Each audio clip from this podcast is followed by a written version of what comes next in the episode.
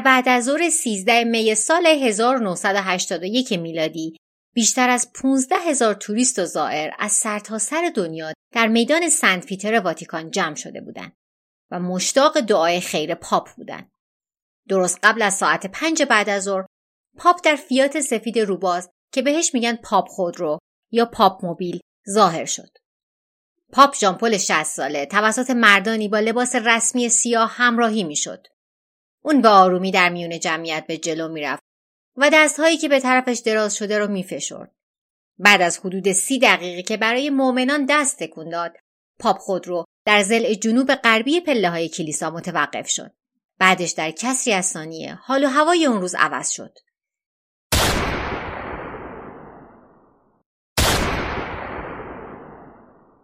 صدای بلند شلیک تفنگ شنیده شد. بعدش یکی دیگه. پاپ روی سینش خم شد و از پشت روی دست همراهاش افتاد. لکه های خون قرمز روی ردای سفیدش پاشیده شد. ترس و وحشت در سرتاسر سر میدان موج می‌زد. مردم به زبونهای مختلف زمزمه می‌کردند یا فریاد می‌زدند به پاپ شلیک شده. زارب مرد 23 ساله‌ای به نام مهمت علی آچا یا محمد علی آغجا بود که در محل جرم دستگیر شد. دوسیه محمد علی اما به سادگی دستگیر شدنش نبود. تحقیقات رشته ای از انگیزه ها رو فاش کرد که سرش به بالاترین سطح در سیاست جنگ سرد می رسید.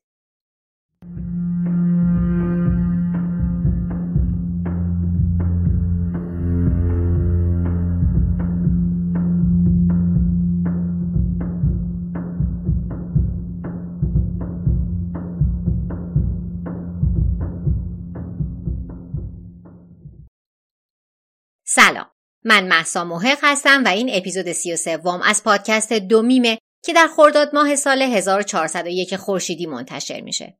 این اپیزود چهارمین اپیزود از مجموعه پنج قسمتی رازهای واتیکانه. در این قسمت در مورد سوء قصد به جون قلب تپنده کلیسای کاتولیک یعنی پاپ ژان پل دوم در 13 می سال 1981 میلادی حرف می‌زنم که یک تروریست ترک در روز روشن به پاپ شلیک کرد و همه دنیا رو شوکه کرد. اولش اینجوری به نظر می رسید که این یک حرکت فناتیک جنونآمیز باشه که تنهایی انجامش داده.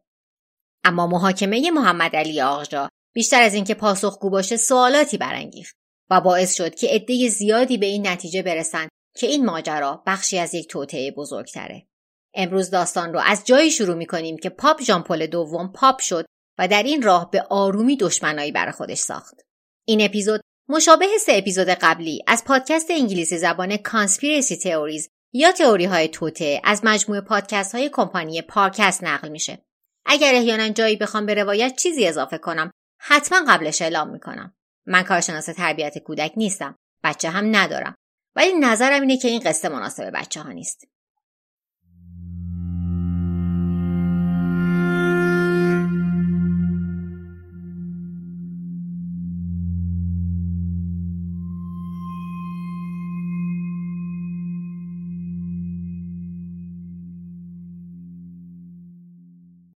مردی که بعدا پاپ ژان پل دوم شد در طوفانی از وقایع جهانی قد کشیده بود که اونو به رهبری پرشور و کاملا آگاه به اوضاع سیاسی تبدیلش کرد اون دقیقا همون مردی بود که باید کلیسا رو در میان موجهای سهمگین جنگ سرد هدایت می‌کرد پاپ قصه ما با نام کرول جوزف واتیولا در سال 1920 در لهستان به دنیا آمد. در بسیاری از کتابهای تاریخی با عبارت پاپ لهستانی ازش یاد میشه. وی در خانواده مذهبی از نوع کاتولیک دیده به جهان گشود و پرورش یافت. سرنوشتش از همون اول بیخ گوشش بود. خونشون دیوار به دیوار کلیسا بود. اما کشی شدن در آیندهش بود. اون شاگرد با استعدادی بود و در شهر کراکوف به کالج رفت. کرول تو کالج تقریبا هر چیزی که به فرهنگ لهستان مربوط می‌شد رو خوند. ادبیات، تئاتر و شعر. اینا زمین ساز همون غرور لهستانی بود که در زمانی که پاپ شد در وجودش بود. اما تحصیلاتش وقتی آلمان نازی در سال 1939 به لهستان حمله کرد نیمه کار موند. مشاهده اشغال نظامی لهستان توسط نازی ها تاثیر عمیقی روی کرول 19 ساله داشت. اون با پیوستن به یک گروه تئاتر زیرزمینی سعی در حفظ فرهنگ لهستانی در زمان اشغال داشت. وقتی که کرول داشت به شیوه خودش علیه نازی ها مقاومت می‌کرد، تراژدی به خونش نزدیک و نزدیکتر می‌شد. در سال 1941 وقتی کرول برگشت خونش متوجه شد که پدرش در اثر حمله قلبی در تنهایی مطلق از دنیا رفته. کرول که داغون شده بود اون شب رو تنهایی تا صبح کنار کالبد پدرش نیایش کرد. مرگ پدرش اثر خیلی عمیقی روش داشت و به مسیر کشی شدن سوقش داد. در پاییز همون سال کرول به صورت مخفیانه شروع به شرکت در کلاس های مدرسه دینی کرد. مخفیانه بود چون تحت قوانین نازی این کار ممنوع بود. در نوامبر سال 1946 میلادی کرول عشق و محبت کلیسا رو به جوونا هدیه می‌داد. شهرتش به سرعت پیچید و در سال 1967 کاردینال شد. اما با وجود اینکه قدرت و اختیاراتش در کلیسا بیشتر می‌شد، اون روحیه مبارز و یاقیش رو حفظ می‌کرد. مثلا اون پروسه ساخت یک کلیسای جدید در کراکوف رو برخلاف خواست رژیم کمونیست لهستان مدیریت می‌کرد. اتحاد جماهیر شوروی از ابتدای انعقاد نطفش اناد با کلیسا رو شروع کرده بود و این سیاست در کشورهای اقماریش در بلوک شرق از جمله لهستان هم پیاده می‌شد. کرول وتیولا نه تنها در دوران وحشت رایش سوم قد کشیده بود بلکه پاکسازی مذهب و در پی اون کمونیسم رو هم دیده بود. در نتیجه اون تبدیل به یک منتقد مارکسیزم لنینیسم با صدای بلند شده بود.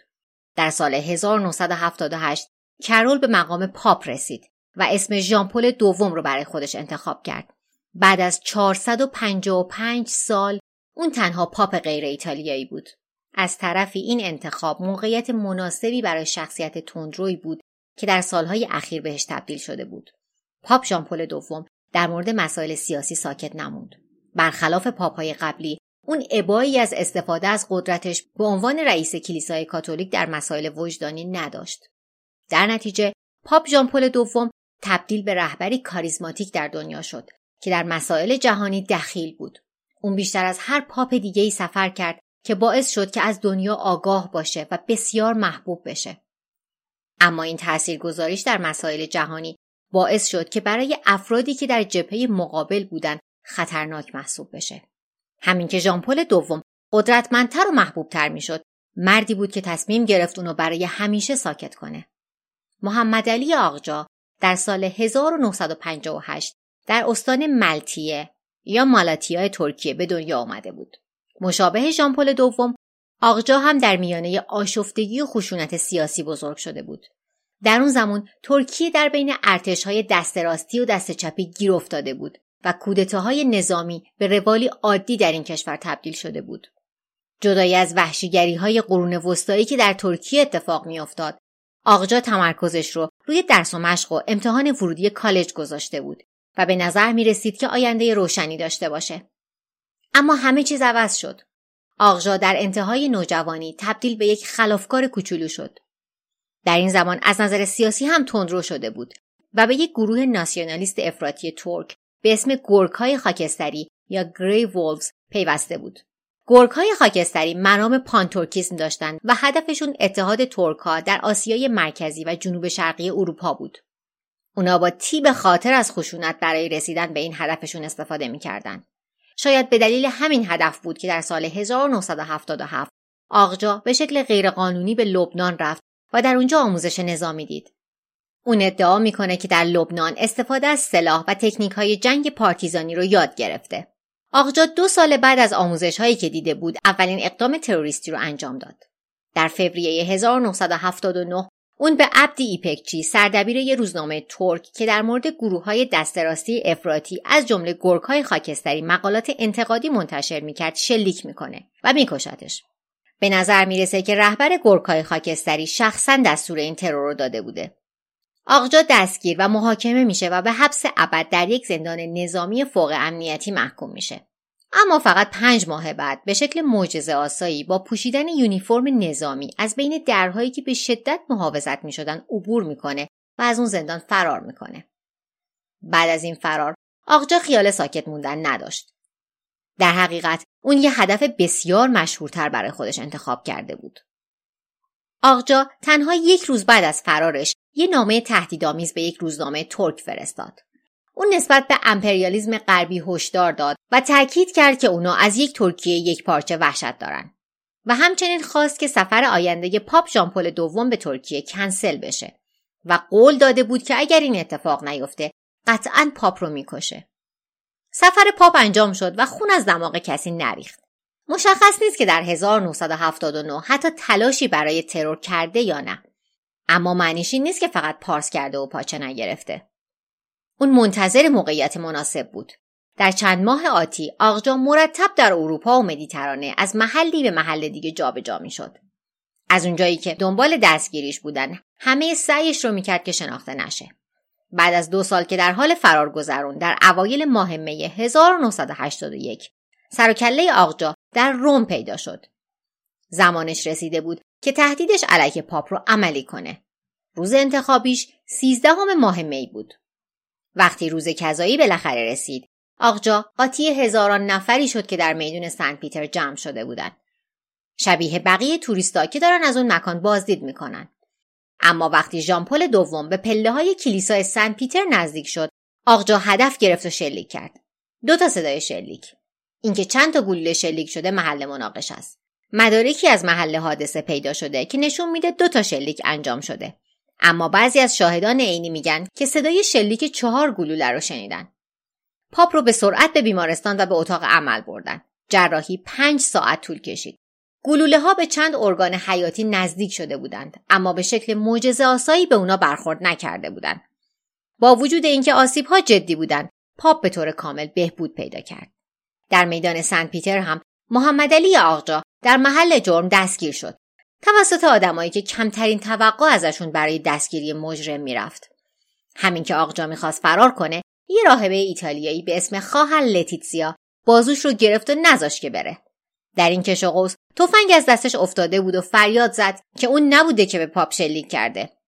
اما اون راهبه باورش نکرد. اون می‌دونست که چی دیده. در کسری از ثانیه آقجا دستگیر و روانه زندان شد که محاکمه بشه. محاکمه ای که همه دنیا تماشا می کرد. اما دستگیری آقجا تازه شروع یک سلسله تحقیقات بود که چه چیزی واقعا اون رو به میدون سنت پیتر رسونده و سالها طول کشید تا دلیل این سوء قصد به رهبری کلیسای کاتولیک مشخص بشه. در ادامه براتون از توطعه بینالمللی برای کشتن پاپ میگم.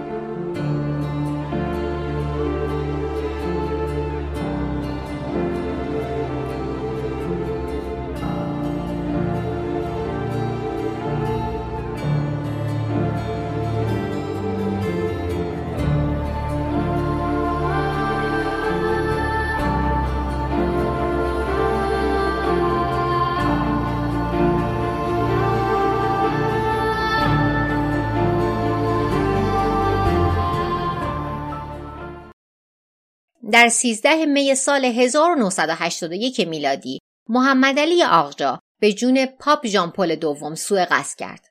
با اینکه چند بار به پاپ شلیک شده بود جون به در برد و تنها چهار روز بعد ذات اقدسش آقجا رو به شکل عمومی بخشید. داخل پرانتز بگم که ذات اقدسش رو من برای ترجمه His Holiness آوردم. پرانتز بسته. اما متاسفانه برای آقجا سیستم جزایی ایتالیا به اندازه پاپ بخشنده نبود.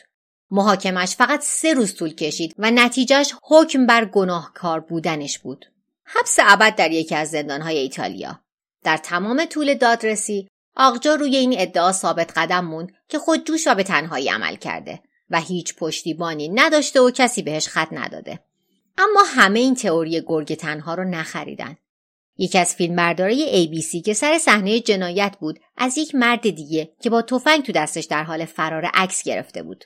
طبیعتا این حدس پیش میاد که آقجا حداقل یه همدست داشته و اگه آقجا تنها عمل نمی کرده چند نفر توی این نقشه دخیل بودن. کشتن پاپ یه نقشه بسیار جسورانه و بیپرواز که هماهنگی و تدارکاتی لازم داره که نمی‌تونه کار یه شخص تنها باشه. آقجا هم یه آدم عادی نبود. اون یه قاتل محکوم شده بود که از زندون فرار کرده بود و ارتباطاتی با گروه های مسلح نئوفاشیست داشت. پلکیدن در جای عمومی مثل میدون سنت پیتر باید براش کار غیر ممکنی می بوده.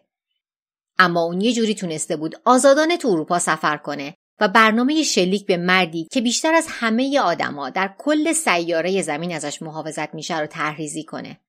بدون حمایت، محافظت و کمک این کار برای آقجا غیر ممکن بود. اما این موضوع در محاکمه شتاب زدش نادیده گرفته شد. اما بعد از محاکمه قاضی تصمیم گرفت که به عمق ماجرا پی ببره. بعد از یک سری تحقیقات یه دادگاه ایتالیایی اعلام کرد که آقجا توسط افرادی مخفیانه به روم فرستاده شده و از اون به عنوان تومه استفاده شده.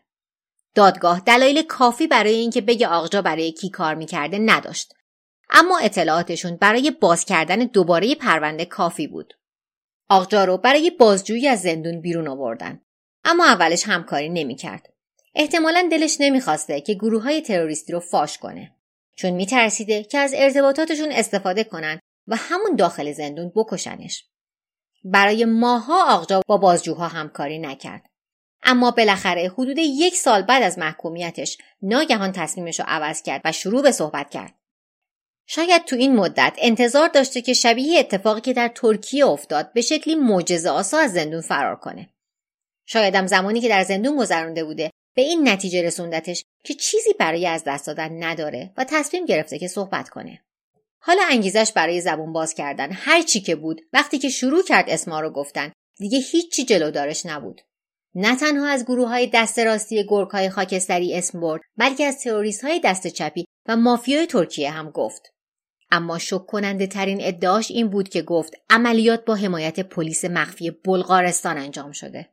اسم این سازمان درژاونا سیگونا بود یا به اختصار DS. این افشاگری یه بمب خبری بود. اول از همه ثابت می‌کرد که یک نقشه سطح بالای بینالمللی برای ترور پاپ وجود داشته و این یه ادعای بیپایه و اساس هم نبود. آقجا برای شواهدی داشت. آقجا از مردی به اسم سرگی انتونوف اسم برد که رابطش با DS بوده. انتونوف در استخدام هواپیمایی ملی بلغارستان بود که گفته می‌شد که ارتباطات نزدیکی با KGB یا همون کاگبه داره.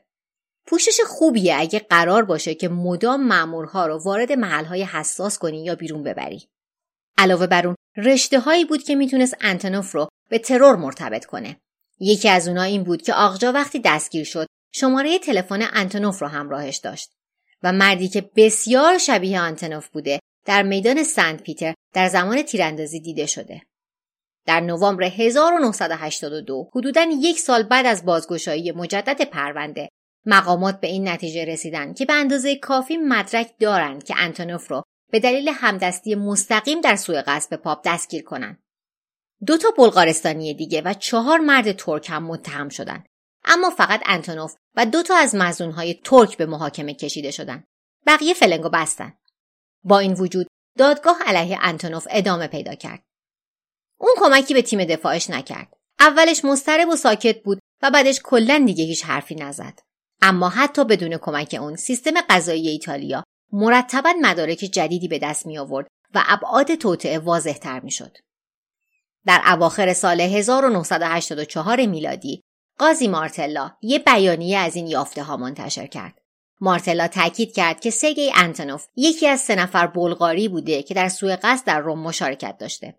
اما افراد دیگه هم در این توطعه دست داشتند از جمله مافیای ترکیه و گرگهای خاکستری. یه روزنامه معتبر ایتالیایی نوشت که این طرح توسط سرویس مخفی بلغارستان طراحی و اجرا شده. در این نقطه بود که تئوری موسوم به ارتباط بلغار The Bulgarian Connection تبدیل به بیشتر از فقط یک تئوری توطعه شد. چندین بلغار دست داشتند و دادگاه مدرکی بیشتر از کافی برای اثبات اینکه یک توطعه برای کشتن پاپ وجود داشته در دستش داشت. با اینکه این اعلان می‌تونست موجی از شگفت زدگی در دنیا ایجاد کنه و با وجود شواهد روزافزون ایالات متحده آمریکا و بیشتر دنیای غرب مصمم بود که باور کنه آقجا یک تیرانداز دیوانه تنها بوده اما تعداد کمی از ژورنالیست های دنیای داری مثل ژورنالیست آمریکایی کلر استرلینگ به تئوری ارتباط بلغار باور داشتند استرلینگ با اعتماد به منابعی که طی دههها کار کردن جمعآوری کرده بود اولین کسی بود که توی این تئوری شیرجه زد در سال 1984 میلادی کتابی به اسم زمان جلادان Time of Assassins منتشر کرد که در اون این تئوری رو قدم به قدم شرح داد. ماجرا در سال 1979 با فرار معجزه آسای آقجا از زندان ترکیه شروع شده بود. این حقیقت که محمد علی آقجا تونسته بود خیلی راحت از در جلوی زندون ترکیه فرار کنه مشخص می‌کرد که دوستان بانوفوزی داره.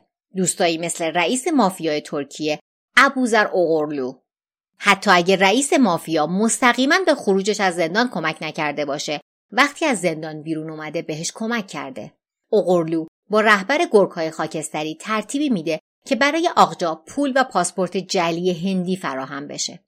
همین که پاسپورت به دست آقجا رسید دیگه می‌تونست بره بلغارستان حالا چرا بلغارستان با استناد به استرلینگ کاشف به عمل اومد که اوغورلو از سرویس مخفی بلغارستان یا همون DS حقوق می‌گرفته و قرار بود که در برنامه ریزی یکی از حساسترین عملیات ها در دنیا به اونا کمک کنه.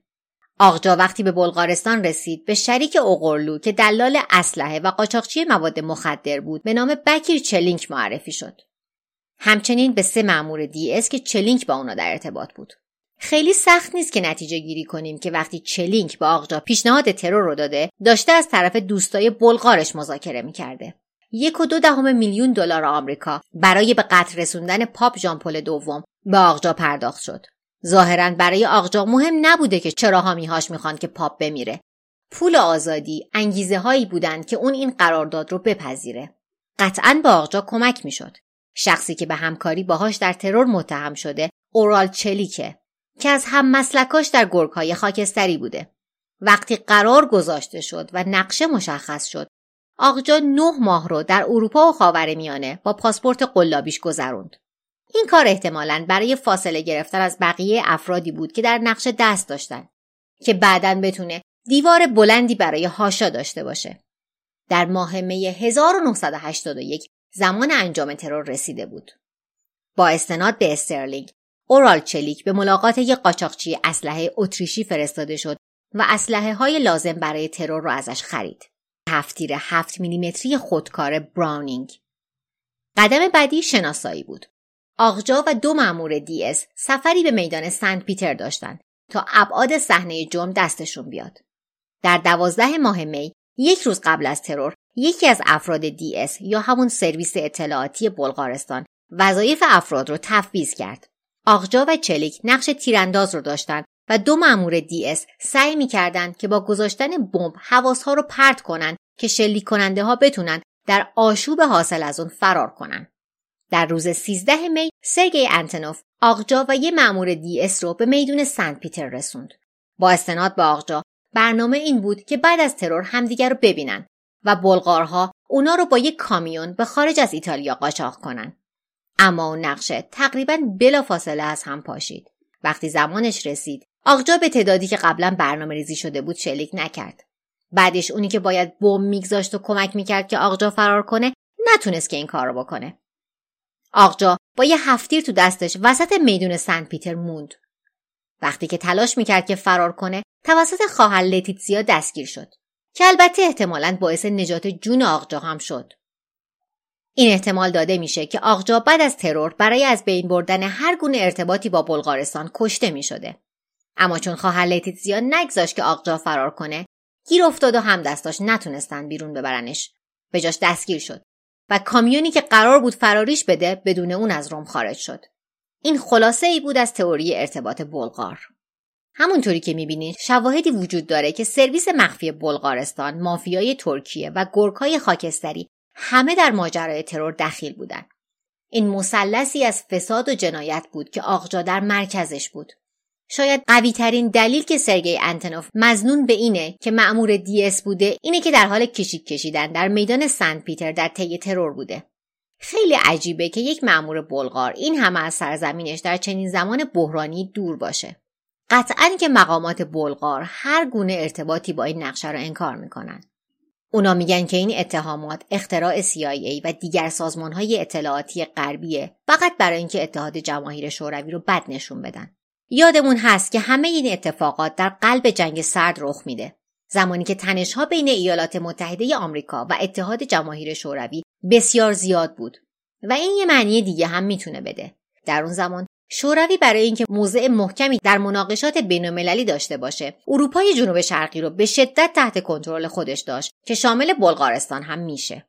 و این موضوع به این معنیه که اگر سرویس مخفی بلغارستان ترور پاپ رو برنامه ریزی کرده این دستور از مقامات عالی رتبه شوروی رسیده. در ادامه براتون میگم که چطوری شوروی سعی می‌کنه پاپ رو بکشه ولی نگاه دنیا به سمت دیگه ایه.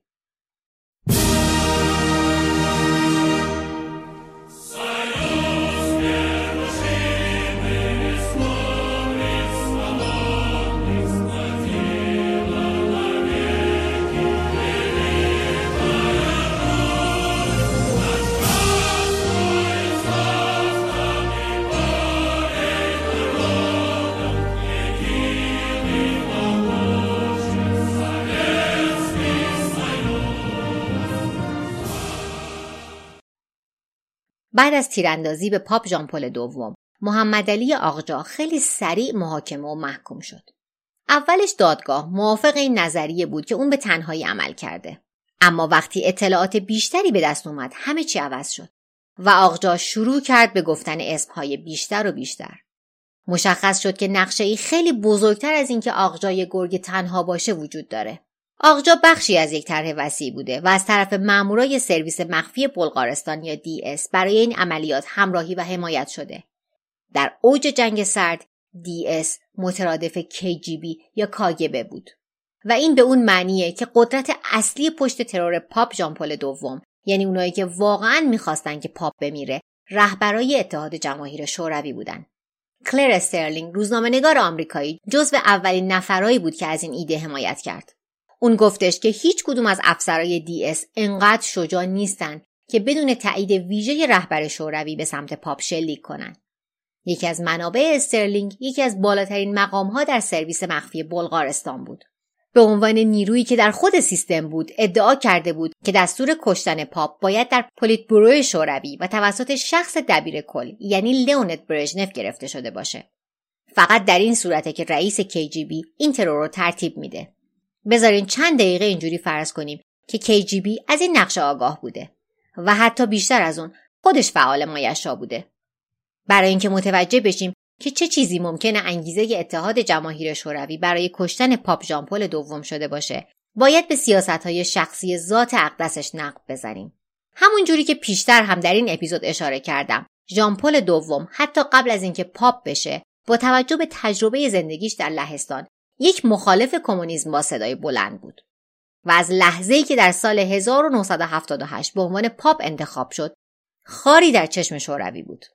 بیشترش هم به خاطر اینکه عمیقا در سیاست لهستان دخیل موند. در سال 1979 ژامپل دوم به سرزمین مادریش یعنی لهستان سفر کرد.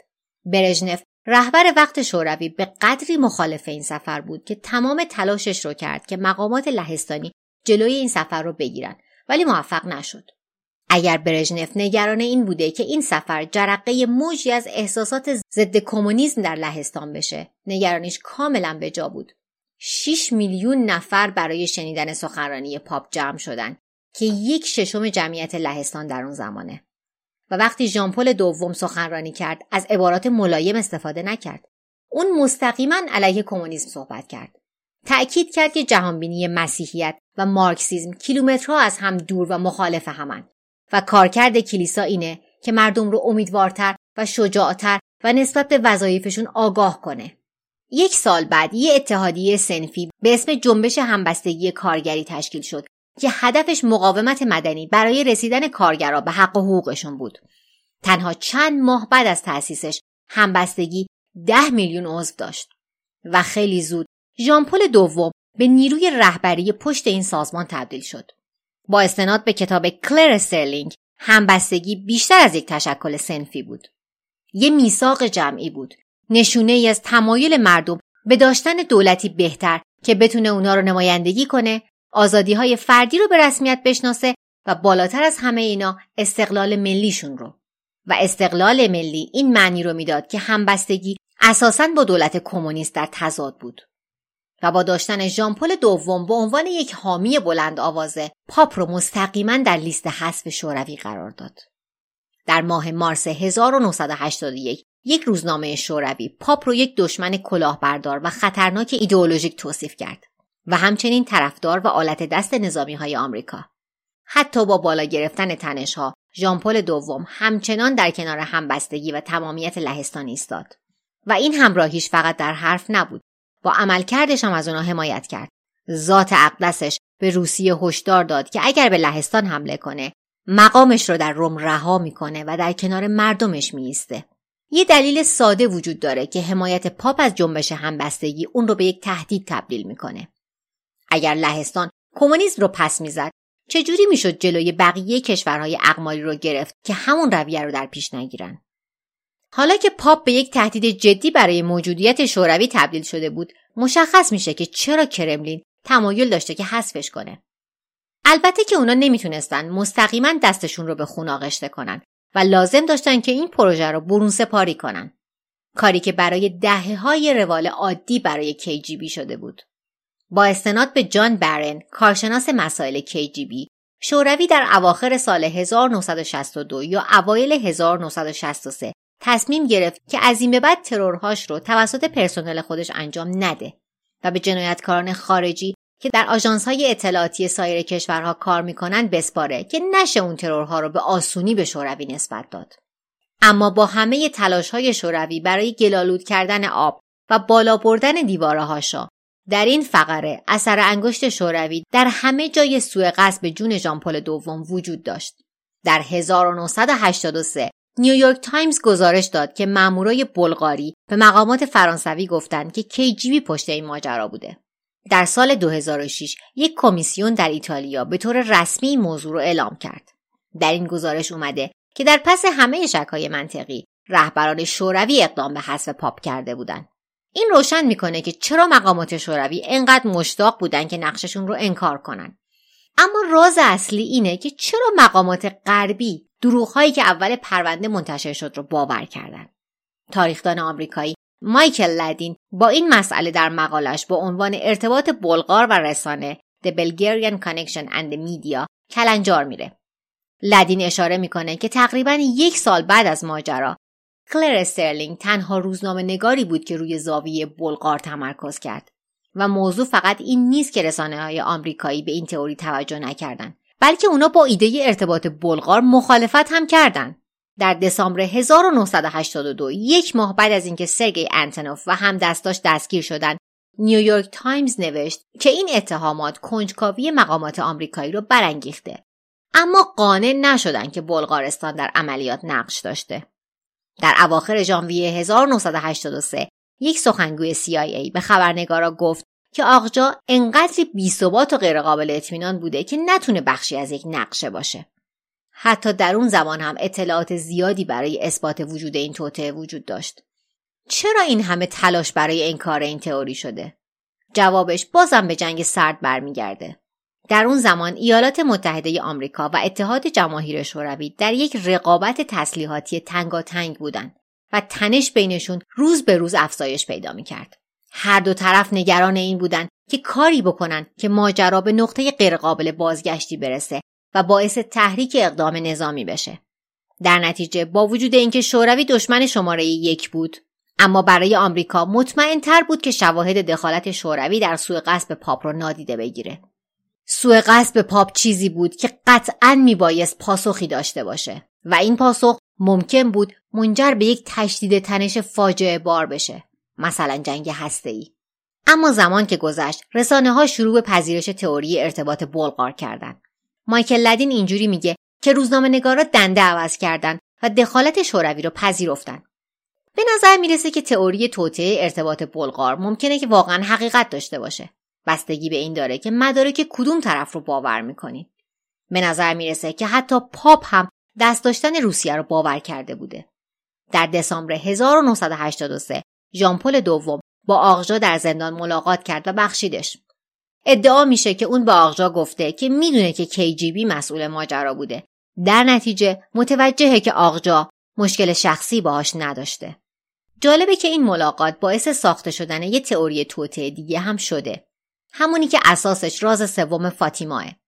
وقتی در سال 2000 میلادی راز سوم برای عموم فاش شد واتیکان اصرار داشت که این راز پیشبینی سوء قصد به پاپ بوده. هرچی نباشه سوء قصد در 64 امین سالگرد حلول بانوی مقدس در فاطیما در برابر لوسیا، جسینتا و فرانچسکو اتفاق افتاده بود. داستان سراز فاطیما رو به تفصیل در اپیزود قبلی براتون تعریف کردم. آقجا شخصا کمی بعد از دستگیریش به این موضوع اشاره کرد. اون ادعا کرد که به نمایندگی از بانوی مقدس به پاپ شلیک کرده تا وحی رو در مورد راز سوم حقیقت ببخشه. چیزی که عجیبه اینه که آقجا این حرف رو 20 سال قبل از اینکه راز سوم برای عموم فاش بشه زده. معنیش اینه که پاپ در مورد این وحی بهش گفته یا اینکه خودش به نحوی میدونستتش. مثل بقیه چیزایی که آقجا اولش ادعا کرده بود و بعدش انکار کرد این حرفش رو هم پس گرفت. در سال 2010 میلادی آقجا مورد اف قرار گرفت و در 52 سالگی از زندان آزاد شد. همین که آزاد شد کتابی نوشت و ادعاهای عجیب و غریب ای مطرح کرد. اینکه آقجا مرتبا داستانش رو تغییر میده باعث میشه باور کردن حرفاش سخت بشه. هرچند که شواهد زیادی برای باورپذیر بودن تئوری ارتباط بلغار وجود داره نمیشه کاملا به حرفای آقجا اطمینان کرد. ممکنه که راز سوم فاطیما هم دقیق باشه. روسیه ممکنه دشمن کلیسا بوده باشه و ممکنه در ترور پاپ نقش داشته باشه. همونطور که هفته پیش هم براتون گفتم همین که پاپ ژان پل دوم بهبود پیدا کرد بالاخره دستور بانوی مقدس را انجام داد و روسیه را تقدیس کرد. یه همزمانی تصادفی بوده یا نه در دهه بعد از اون تقدیس اتحاد جماهیر شوروی از هم پاشید و جنگ سرد به انتها رسید.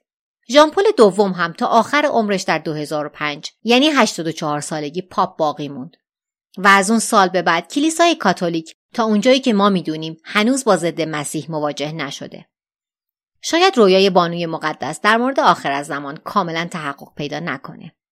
اما رازها، وحیها و رویاهای صادقه بیشماری وجود داره که ممکنه هنوز در آرشیو مخفی واتیکان محکم سر جاشون نشسته باشن. تا زمانی که آرشیف ها کاملا در اختیار عموم قرار بگیره قرار نیست بدونیم که واقعا چه چیزی اونجاست. هفته آینده منتظر داستان حیرت آوری باشین که موضوعش رو الان بهتون نمیگم.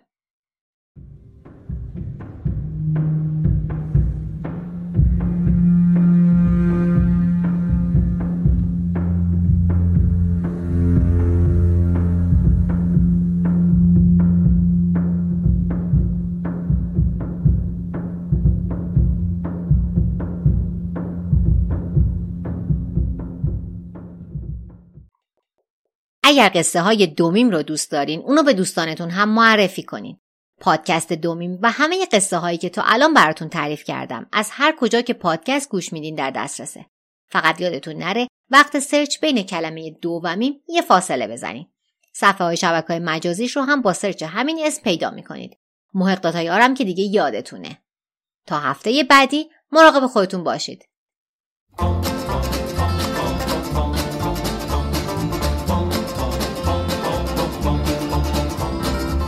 Came down to this southern town last summer to show the folks a brand new way of life. But all you've shown the folks around here is trouble, and you've only added misery to their strife. Your concern is not to help the people, and I'll say again, though it's been often said. Your concern is just to bring discomfort, my friend, and your policy is just a little red. Now ain't I right? Ain't you right? Ain't you right? It matters not to you how people suffer. And should they, you consider that a gain. You bring a lot of trouble to the town and then you leave. That's part of your communistic game. I detect a little communism. I can see it in the things you do. Communism, socialism, call it what you like. There's very little difference in the two. Now, ain't I right? Ain't you right? Ain't you right? Your followers sometimes have been a bearded, bathless bunch. There's even been a minister or two. A priest, a nun, a rabbi, and an educated man have listened and been taken in by you. All the country's full of two-faced politicians who encourage you with words that go like this. Burn your draft card if you like, it's good to disagree. That's a get acquainted communistic kiss. Now, ain't I right? Ain't I right?